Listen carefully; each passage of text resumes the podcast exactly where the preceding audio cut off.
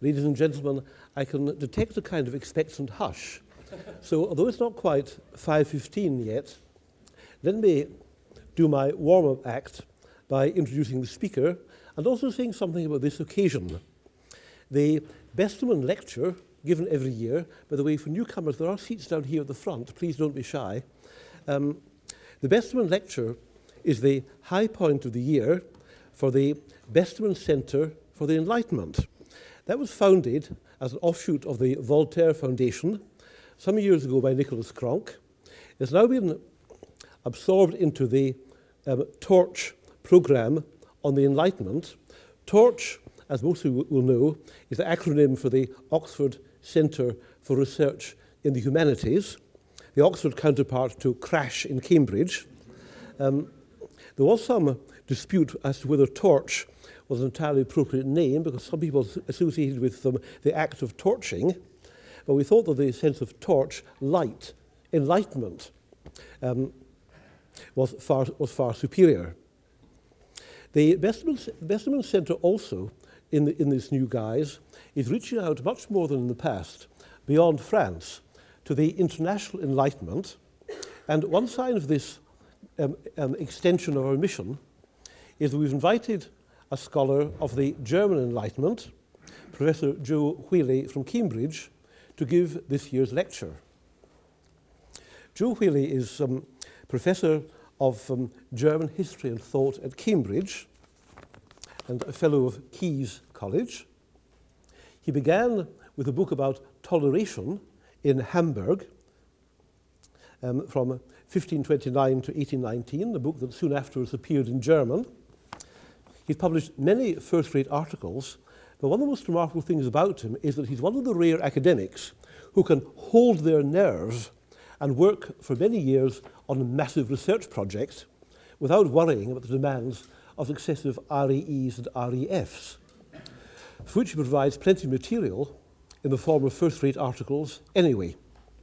The book in question is Germany and the Holy Roman Empire, 1493 to 1806, 2 volumes, total of some 1,400 pages, which appeared from OUP in 2012 as part of the Oxford History of Early Modern Europe.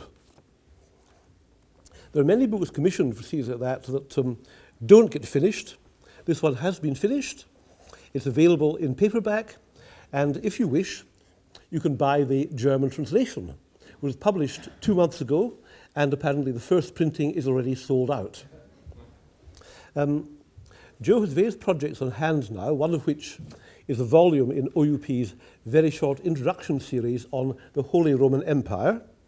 But today he's going to speak to us on the theme, True Enlightenment Can Be Both Achieved and Beneficial, the German Enlightenment and its Interpretation. Joe.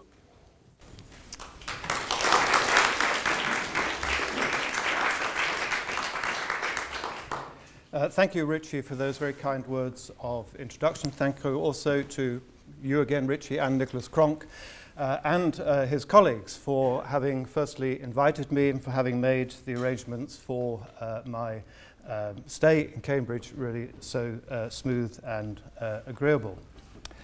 Wahre Aufklärung kann erreicht und segensreich werden. True enlightenment can be both achieved and beneficial. Or perhaps to use more colloquial sounding but actually quite appropriate 18th century terminology, true enlightenment can be achieved and make us happy. One could be forgiven for thinking that my title was taken from one of those numerous 18th century essays by German writers associated with the Aufklärung, that later critics denounced as typically facile thoughts of a superficial and hopelessly idealistic movement. It is, however, nothing of the kind.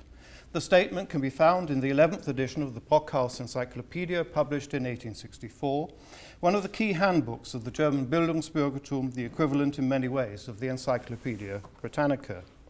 To find such an affirmation of the Enlightenment in a key German publication of this time is in fact rather surprising. It's not so much that it's the exception to the rule. On the contrary, similar statements may be found throughout the 19th century and into the first decades of the 20th century. What is remarkable, however, is that such statements don't fit into the commonly accepted interpretation of the German Enlightenment and its legacy. For the story that emerges from much of the scholarly literature of the 19th century to the present is rather different. The German Enlightenment, it is said, died in the 1790s. What followed was an increasingly radical series of reactions to it and rejections of its fundamental principles and values. Attempts to revive its ideals, for example in the 1920s, were short-lived. Even after 1945, it was often suggested, and is still suggested today, that those who wished to try once more to connect with the ideals of the 18th century struggled, at least initially, against the tide. Werner Schneider, for example, considered by many to be the leading modern German scholar of Enlightenment thought, argues that the Aufklärung effectively ended in the 1780s, and that thereafter, as he wrote, the fact that Germany too had been a country of the Enlightenment was forgotten for a very long time. Frederick Beiser went even further when he wrote in 1992 that the attack on the Aufklärung in the 1790s cast a shadow over Germany's future. To not a negligible degree, the shadow remains. I shall return to this dark narrative in a minute, but first I'd like to address some key issues that have preoccupied Enlightenment scholarship generally in recent years. Speaking of a German Enlightenment and of a specifically German interpretation of the Enlightenment brings to mind the debate provoked by the arguments developed by Jonathan Israel in a series of three massive volumes, so far totaling over 3,000 pages in print, and in addition his book on the French Revolution, numerous articles, reviews, and savage and polemical responses to his critics. He's not here, is he? The debate about this body of work has become so important, however, that I believe no serious discussion of the Enlightenment can now take place without clear reference to it. The essence of Israel's argument is easily stated. He suggests that the late 17th and 18th century saw the development of what one might describe as a unitary Enlightenment. It was founded on the radical new interpretation of God and the world by Spinoza. The key, according to Israel, was Spinoza's monism, his rejection of any difference between matter and spirit, which led to a rejection of any kind of hierarchy at all. Originally developed in a religious context, this notion was rapidly applied more widely in politics and society as well. Over time, it fostered the development of a clear-cut set of convictions or objectives. Secularist and tolerant without reservation, also egalitarian and democratic. Furthermore, anti-colonial and in favour of sexual emancipation. Some critics have described this as a package, but I think from the outset Israel has been clear that he believes these ideas developed progressively and that they were not fully formed until the middle decades of the 18th century. His emphasis on a core of Enlightenment ideas does not narrow his focus as much as some critics have claimed. Rather, it provides him with a distinctive, if highly controversial, organising tool. The democratic, egalitarian and republican impulses that Israel identifies as the core were espoused by what he calls the radical Enlightenment. From the 1660s, however, and into the early 19th century, there were two other parallel ideological camps, the conservative Enlightenment of thinkers such as Locke, Voltaire and Montesquieu on the one hand, and the counter-Enlightenment on the other. The former sought accommodation and compromise to harmonise religion with science to reform monarchy. The latter obviously sought to expose the alleged fallacies and harmfulness of the Enlightenment, especially the radical Enlightenment. This view of a movement that spawned two parallel and opposing deformations enables Israel to insist that there was really only one Enlightenment. He is adamant that there was no such thing as what has been variously described as a cluster of multiple enlightenments, a family of parallel enlightenments, or a series of parallel national enlightenments, or enlightenments in different national contexts. Equally, Israel rejects the views of those who've argued that the British Enlightenment was the true source of these ideas. British society, he insists, and Enlightenment thinking which evolved within it, moved progressively away from the core values over the 18th century towards what he describes as a socially conservative attitude and a strident insistence on limited monarchy, aristocracy, racial hierarchy, and empire. Israel's narrative takes a different geographical course. The radical Enlightenment, and hence almost certainly immediately its moderate and critical or antagonistic variants, began in the Low Countries and then spread to France, which was the main arena within which the radical Enlightenment then subsequently developed. Ultimately, argues, this strand of thought caused the revolution, or rather its later exponents dominated the democratic and republican phase of the revolution between 1789 and 1799, following the collapse of royal, aristocratic and ecclesiastical power, and at a time while conservatism, moderation and authoritarian populism all fragmented and weakened each other. Implicit in that last quotation is Israel's view that Robespierre and his colleagues were not exponents, really, of radical enlightenment, but part of what he describes as a populist authoritarian revolution, rooted in a simplified counter-enlightenment Rousseauism, aiming at dictatorship, extinguishing dissent, and suppressing freedom of the press and expression. This is an important point, because Israel clearly wishes to preempt any argument that there was a relationship between the Enlightenment and 20th century totalitarianism, for this would conflict with his own central point that the core values of the radical Enlightenment form the foundation of modern, perhaps we should specify modern, Western society today. I don't want to dwell on this particular issue, but to move on to ask what all this means, in Israel's view, for Germany. Israel repeatedly emphasizes the constrictions of German society and the conservative structures of the Holy Roman Empire. He's skeptical, indeed scathing, about the claims made for enlightened despotism, particularly in the larger territories such as Austria and Prussia. There was more scope, he says, for intellectual freedom and enlightenment reform in the smaller territories, but not much in most cases. Yet German thinkers nonetheless feature at every stage in Israel's analysis from the late 17th century to the 1790s. Over his three volumes, which cover so far the period up to 1790, Israel sketches an outline of the development of German radical thought. Before about 1740, this includes many lesser-known, now partly forgotten figures, but thereafter the focus shifts to Reimarus, Lessing, Kant, Herder, Goethe and Schiller, as well as people like Karl Friedrich Barth, Adam Weishaupt, and others. Variously, they contributed to what Israel calls the fracturing of German Protestant culture, and inspired or participated in key debates in the later 1780s about the legacy of Spinoza and the significance of Kant's critical philosophy. And discussion of the revolution then prompted Goethe and Schiller to develop their doctrine of art as the new religion.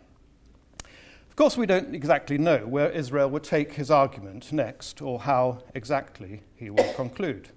His fourth, and one would assume, final volume is still in progress, but it's difficult to see how he can develop his German strand very far.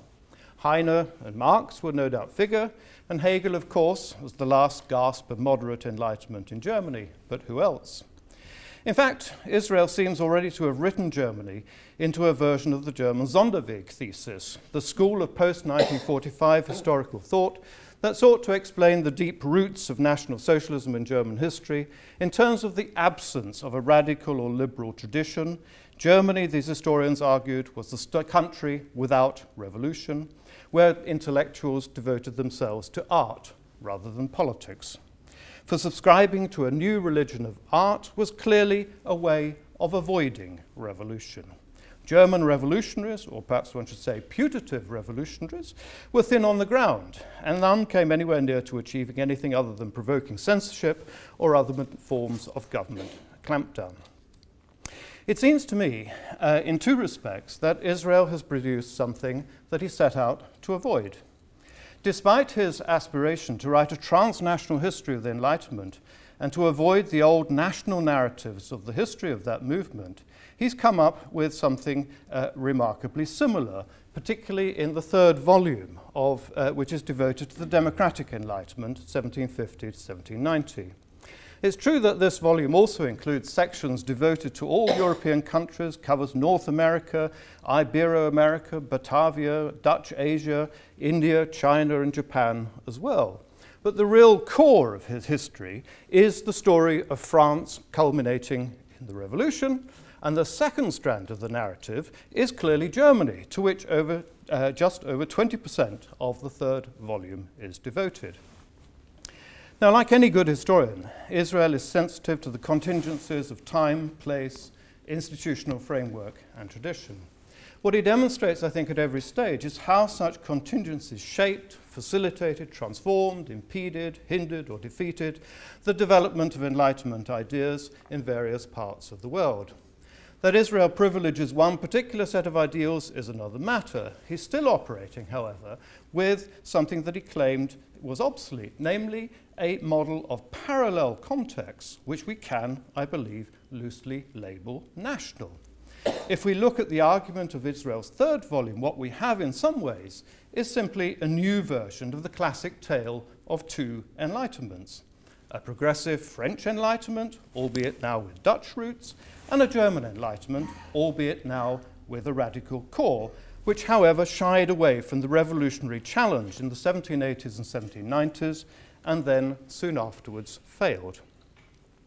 Here, Israel comes close to the traditional master narrative of the German Enlightenment as it was written by German scholars from the late 19th century to the 1960s, and as it in many respects still characterizes the view of leading German scholars. It's important to note, of course, that Israel's account has a different content, but the structural similarity is very striking. The old German narrative ran roughly as follows. It started with the disparaging remarks that Hegel made about the Berlin Aufklärung around 1800 and in his later lectures on the history of philosophy.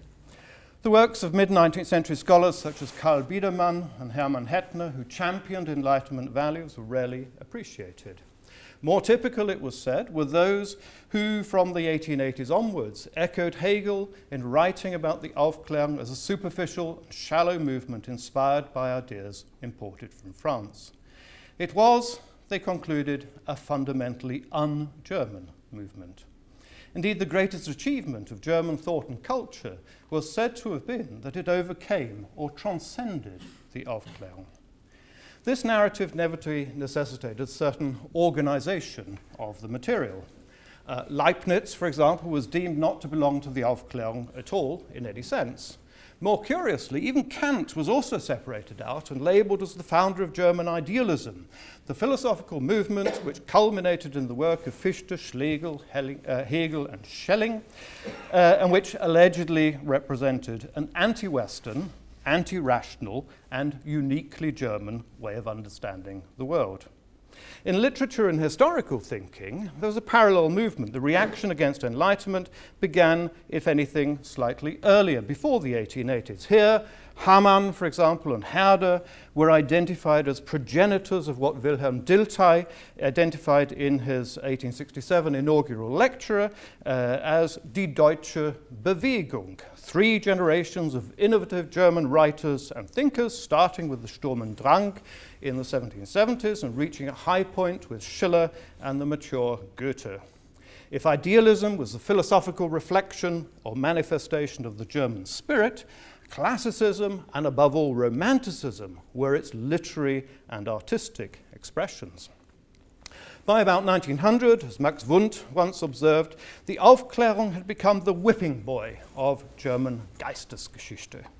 Indeed, from around that time, the word Aufklärung itself was increasingly used to denote an historical epoch rather than an ongoing process. It was consigned firmly to the past. The myth of the Deutsche Bewegung became an established orthodoxy, and it was given further force by Friedrich Meinecke's notion at the end of the 19th century, that at the end of the 18th century, Meinecke says at the end of the 18th century, the Germans were a Kulturnation, but not yet a Staatsnation. This, he said, both explained the late development of the Germans, but also their ultimate superiority.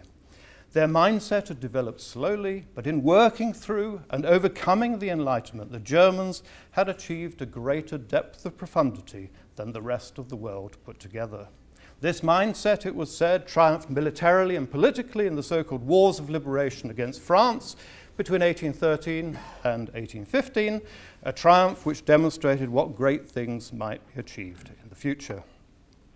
Within a few years, these ideas became emblematic of nationalist solidarity with the German cause in the First World War, and the basis for rejection both of the peace settlement of 1919 and of the republican system that was allegedly imposed upon Germany by it. Few establishment intellectuals, notably those who held chairs of Germanistic, history, philosophy, theology at German universities, deviated from them. There were notable survivals from an older generation, like Ernst Troeltsch, for example, and Adolf von Harnack, whose influential works, largely written before 1914, still reiterated the continuing significance of the Aufklärung. Yet among younger scholars, figures such as Karl Ahner, the sociologist Ernst Mannheim, or the philosopher Ernst Cassirer were marginal or marginalized figures. Ahner, for example, was a staunch national liberal patriot who supported the war effort yet strenuously opposed the folkish nationalism of the pan-Germans. He was, however, a pastor and gained his first university position at the age of 50. Furthermore, his death in 1933, 4 years after the publication of his great book on the theology of the Aufklärung, effectively meant that his work was only rediscovered in the 1960s. Mannheim, a Hungarian-German Jew, had been approved for his habilitation at the University of Leipzig, but in 1933 he withdrew his application and left Germany. Cassirer's great work on the philosophy of the Aufklärung was completed in 1932. The following year he was dismissed from his Hamburg professorship. Among German writers of the centre and right on the political spectrum, things were little different. Thomas Mann here is a notable exception in moving from wartime denunciation of the Enlightenment to a new appreciation of its values by the end of the 1920s. More typical of what was to come was Hans Naumann, who wrote in 1932 that the Aufklärung had afflicted the German people like an illness, that it was ultimately responsible for capitalism and the proletariat, for Marxism and the economic worldview, for overpopulation and the politicization of the masses, and for the domination of society by machines. These phenomena, he claimed, were all profoundly linked, if rather mysteriously, and like a horde of apocalyptic horsemen, he wrote, they had brought the German people to the brink of catastrophe. Naumann was an early member of the Nazi Party. Others, perhaps not surprising, others were less strident, and one should of course be wary of branding all critics of the Aufklärung as proto-fascists or proto-Nazis, as some have been inclined to do. Yet, disappointingly, all but a few German scholars found their views to be entirely compatible with the spirit of the New Age. The National Socialist regime rapidly integrated the by now mainstream negative perceptions of the Aufklärung into its own worldview and into the guidelines set for schools and universities. Lessing was admired for his alleged hatred of France, which allowed many Nazis to overlook his rather misguided philo-Semitism. Winckelmann, Kant, and Schiller were also cited as praiseworthy anti-French thinkers. Moses Mendelssohn was despised as one of the originators of the modern Jewish intellectual conspiracy. Herder was revered as a hero for having braced himself against the degenerate intellectual character of his time. The natural corollary to all this was, of course, the view of German Romanticism as the true origin of what was claimed to be the steel Romanticism of the present. The writings of Ernst Moritz Arndt, Anne Kleist, and Goethe's Faust, perhaps an unlikely trio, but nonetheless, these were the trio that were set as examples. These were the cultural foundations, it was said, and artistic foundations of the new Germany of the 1930s.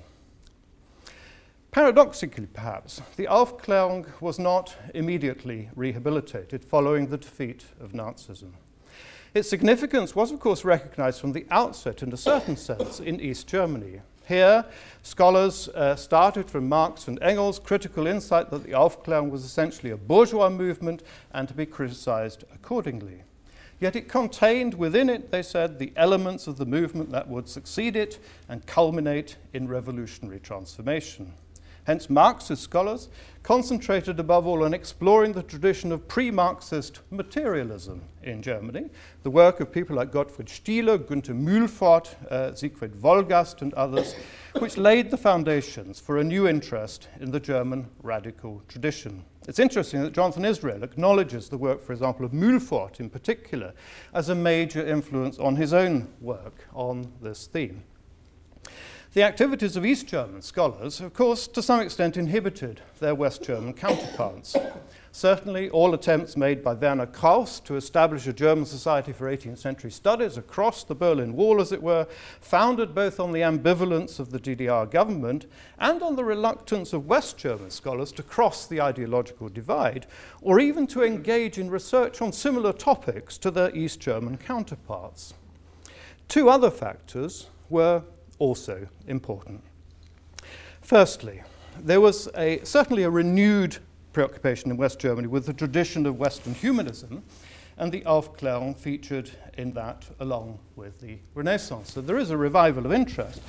But that early exploration of the roots of a better German way, often undertaken by decidedly Christian writers, was still by and large caught up in the old German way of thinking about the West as a Abendland, in which Germany, and especially the manifestations of German idealism and romanticism, occupied a special role. The influential Catholic writer, for example, Reinhold Schneider, still after 1945, blamed the Enlightenment values, such as toleration, for the loss of faith and Christian orientation.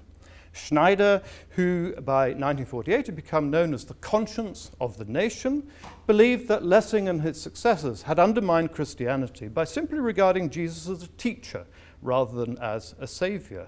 The return of the German spirit, for which Schneider hoped to pave the way, was thus predicated on a rejection of the key principles of the Aufklärung.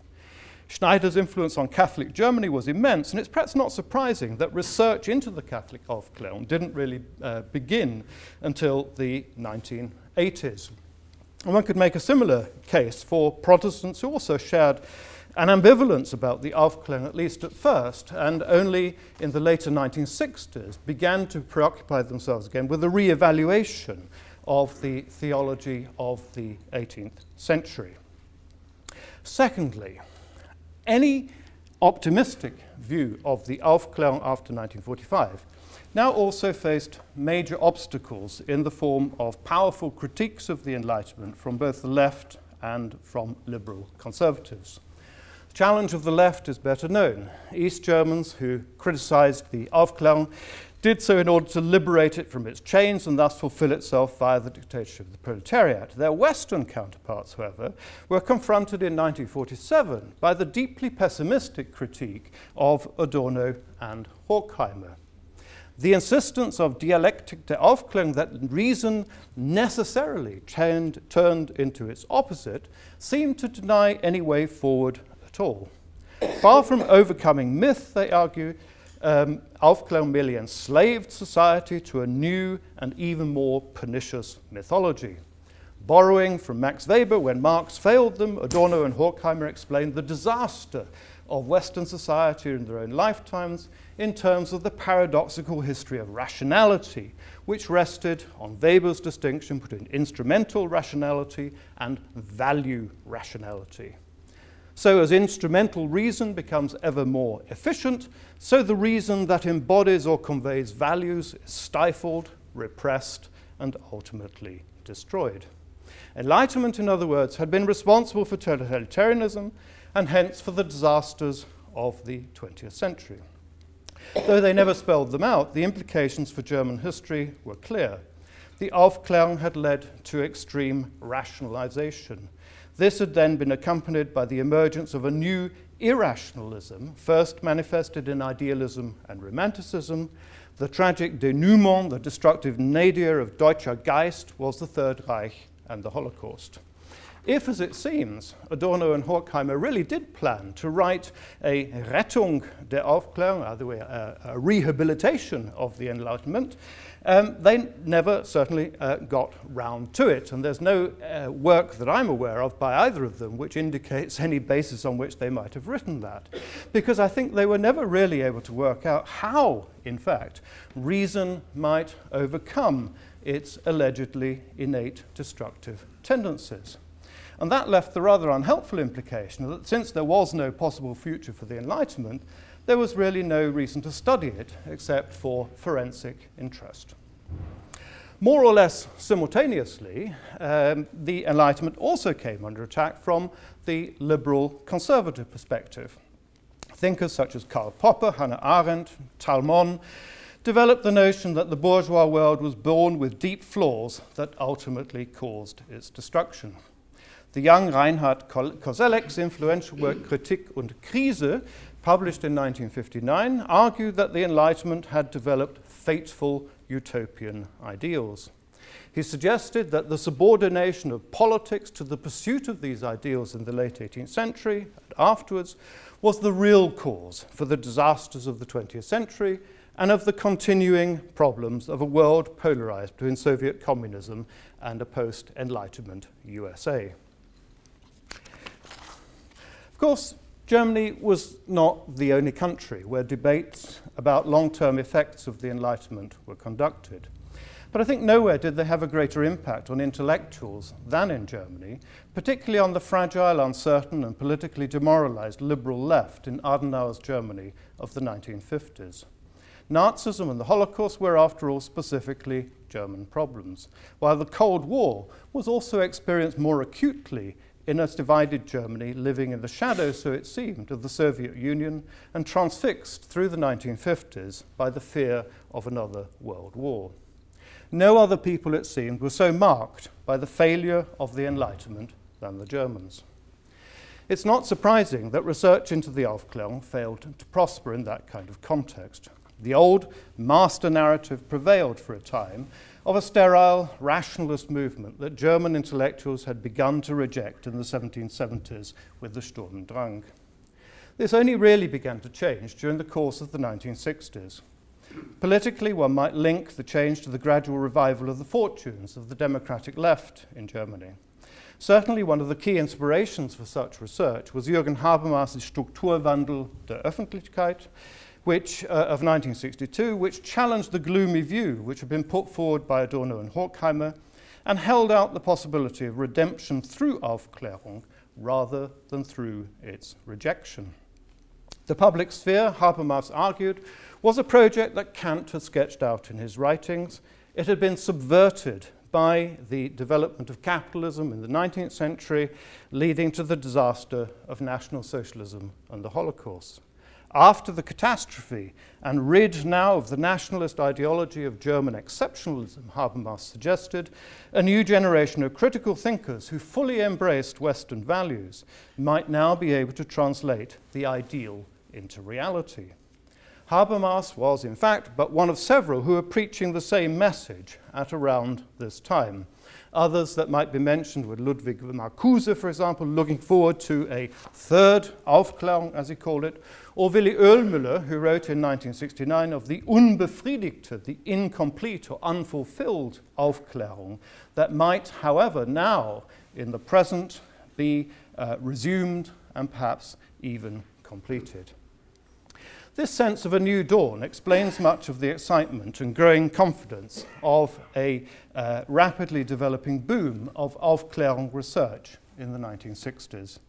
Many of those involved in that early stage of the revival of Aufklärung research thought of themselves as the vanguard of a new Aufklärung, helping to lay the foundations for a truly free society in the later 20th century.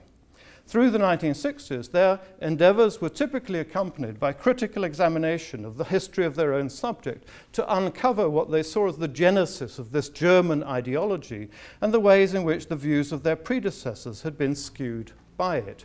This kind of academic Vergangenheitsbewältigung, or working through the past, or confronting a tainted academic tradition, was felt to be the precondition for a new and more positive approach to the ideas of the 18th century. And what indeed emerged gradually was, in fact, an entirely novel view of the Aufklärung in Germany. The focus of scholarly interest moved back to what were assumed to be the French and British origins of the Aufklärung, and to the middle decades of the 18th century, when it achieved its greatest impact. Lessing was now regarded as a more significant figure than Goethe. There was a new emphasis on the social history of ideas, of literature, and a new interest in the science, the anthropology, and the scientific ideas of the Aufklärung generally. The aim was to explore the creation of the public sphere with its journals and newspapers, its clubs and associations. And at the same time, there was a determination to illuminate the variety of ideas and attitudes that the Aufklärung generated, especially the existence in Germany of a radical tradition, whether it was materialist tendencies in early 18th century or German Jacobins towards the end of the 18th century. In this respect, I think Jonathan Israel is quite right to emphasize the rediscovery of German radicalism, much of it inspired by Spinoza, as a notable scholarly achievement of the last 50 years. And this, I think, view has been impressively reinforced by the work of Martin Mulzow on intellectual history, and most recently by Kevin Hilliard's fine study of freethinkers, libertines, and Schwärmer in German literature between 1750 and 1800. However, I think this also raises an important question. How significant was the radical tradition in practice? How many of the individuals whose work has been rediscovered were outsiders, misfits, or marginal figures? The early Spinozists, for example, Theodor Ludwig Lau or Daniel Georg Wachter, were unimportant in their own day. Karl Friedrich Barth, the founder of the Deutsche Union, was little more than a con man, and his Deutsche Union was really a kind of Ponzi scheme rather than a serious enlightened society. And in fact, the whole thing collapsed when the fraud was recognized. The German Jacobins were a small minority who made no real difference, and none of them came anywhere near achieving their ambitions.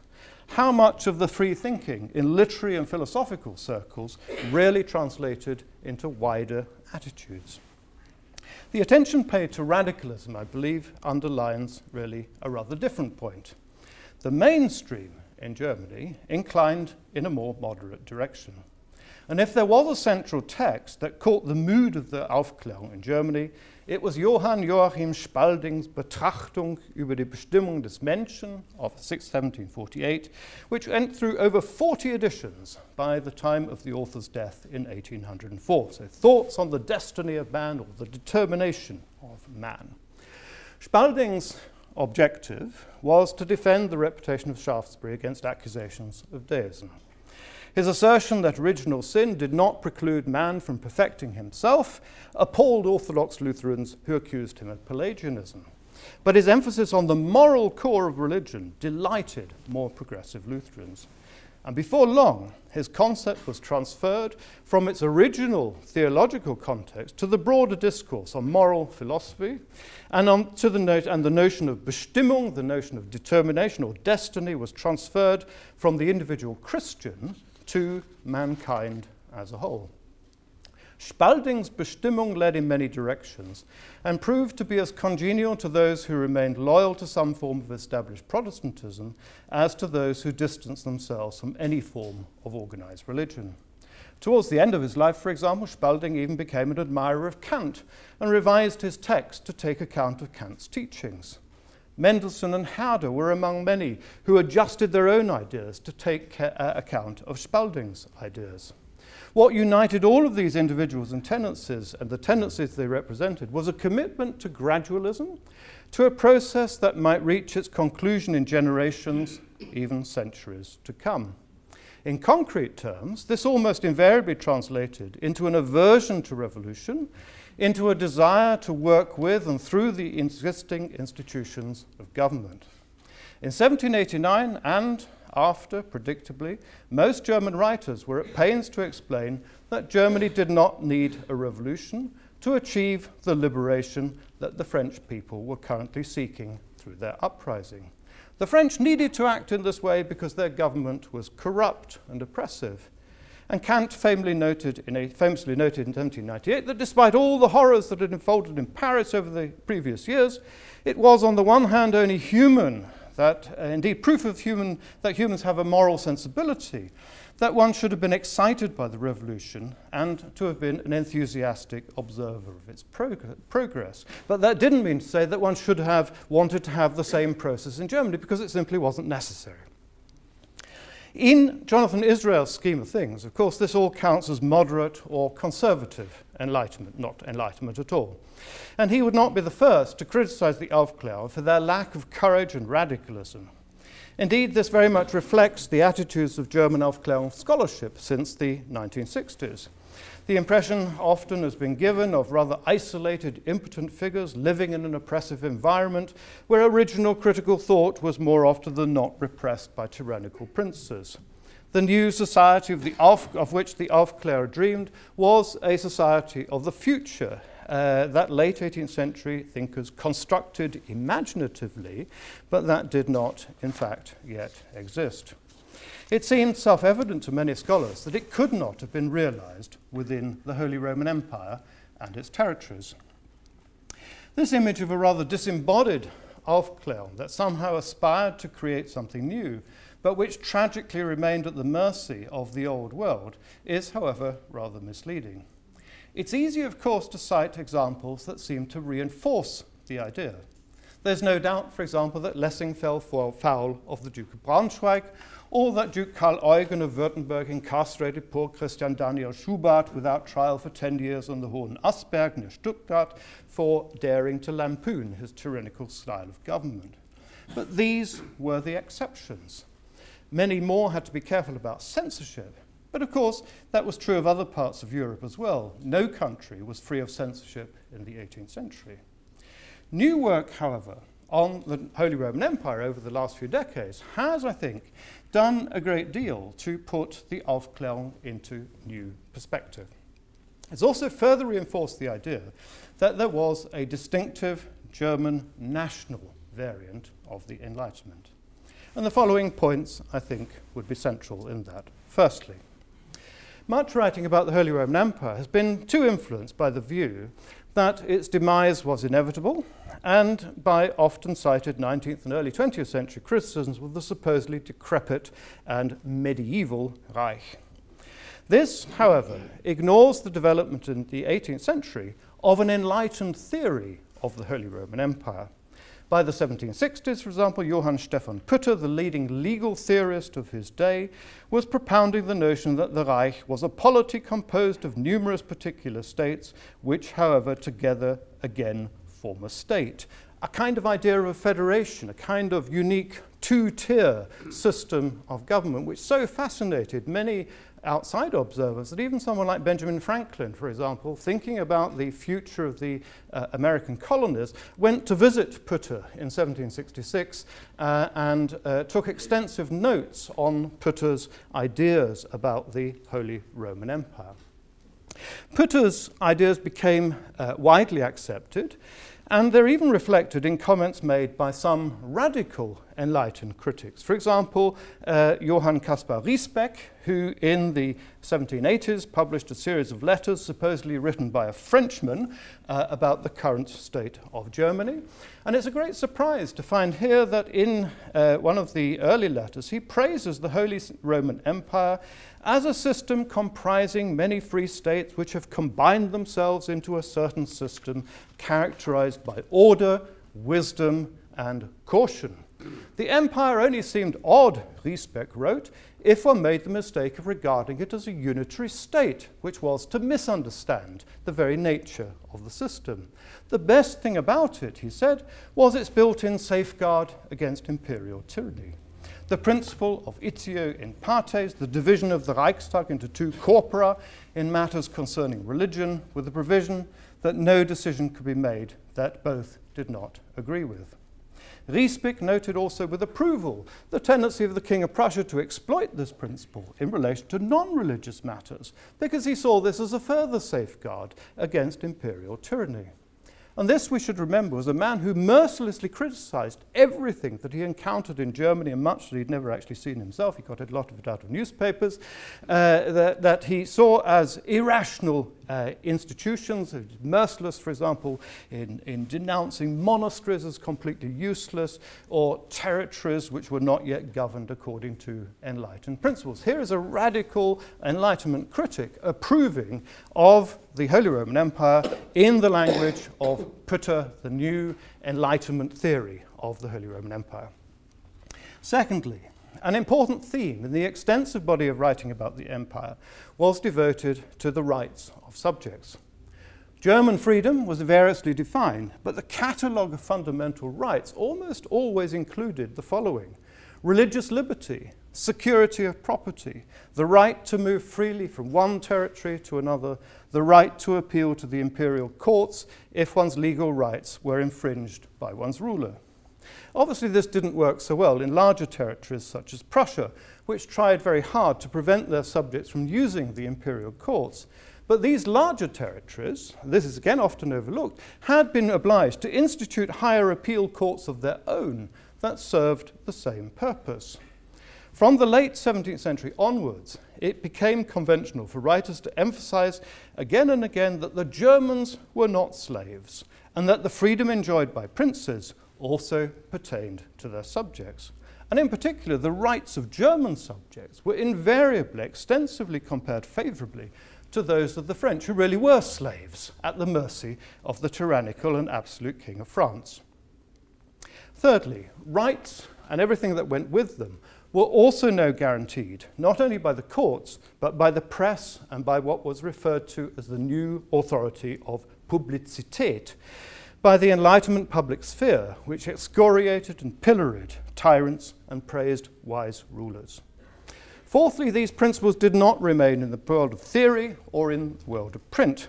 They were actively practiced in the institutions of the empire. They are, for example, reflected in the daily practice of the imperial courts, to which many thousands of subjects of the empire, in fact, did appeal. For example, between 1765 and 1790, just under half of the 10,000 cases involving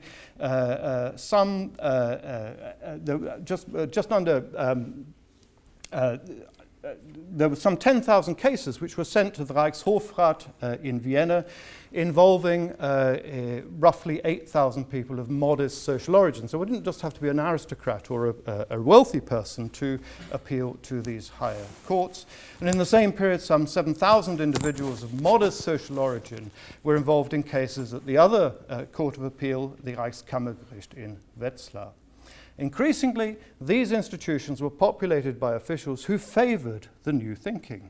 And the same, I think, could be said of the regional associations of territories, or Kaiser, which in middle and southern Germany in particular developed extensive administrations and which increasingly formulated and implemented economic and social policy, often in collaboration with each other. Fifthly, far from being on the last legs, these institutions were flourishing in the late 18th century. And there was no lack of discussion about their future. A recurring theme was the suggestion that the Reichstag might be transformed into an upper house to complement a new House of Commons. Others wanted to extend the functions of the Kaiser or to make them more truly representative of the people as well. Above all, thinking about these matters was more often than not historical, rooted in the historical experience, that is, of the Germans. The milestones of their modern history, it was said again and again, were the reforms of the period around 1500, the struggle against Habsburg tyranny that culminated in the 30 Years' War, and the Peace of Westphalia, which had reaffirmed the composite polity and the fundamental rights that it guaranteed its inhabitants. This history, it was said, showed a steady progression. It was thus, in the 18th century, a reasonable history, a history from which it was reasonable to make assumptions about the future. The future, of course, was destroyed. The empire came to an end not because it was decayed or decrepit, but because it suffered the relentless onslaught of French armies from 1792, and because Napoleon was determined that it should cease. But both the discussion and the memory of the institutions of the empire informed German political debate into the 20th century. These issues also have important implications, I think, for our understanding of the Aufklärung, and indeed for the subsequent history of Germany. For all the talk about a departure from the old Sonderweg narratives of German history, the Sonderweg, in fact, remains in place. In almost every modern account, the old empire was programmed to fail, and its failure forms the dismal backdrop to the disaster that enfolded in Germany in the 19th and 20th centuries. In other words, the old narrative of early modern history in Germany is still very much there and still shapes, in a sense, or is said to shape, the way in which Germany developed, first of all, in a late or retarded way, and secondly, in a ultimately disastrous way. Understanding, however, the imperial context of the Aufklärung helps us, I think, do two things. Firstly, it puts the dominant views of that movement into perspective. Its gradualism, its rejection of revolutionary solutions, its sense of being the product of a uniquely German state framework and national history. Secondly, it provides a new perspective on the post-Enlightenment in Germany, or perhaps one might even say the continuing Enlightenment. There were, of course, critics of the Aufklärung, as indeed there had been throughout the 18th century. But in future, perhaps, we should pay more attention to other things as well, and one might think of the following short list. The Volksaufklärung, which persisted through the middle decades of the 19th century, propagated not at the high level of philosophers in the succession of Hegel, but by local reformers, by teachers, by clergy who were propagating these ideals of the late 18th century well into the 1850s and 1860s. The political debates about representative and judicial institutions that I've mentioned already.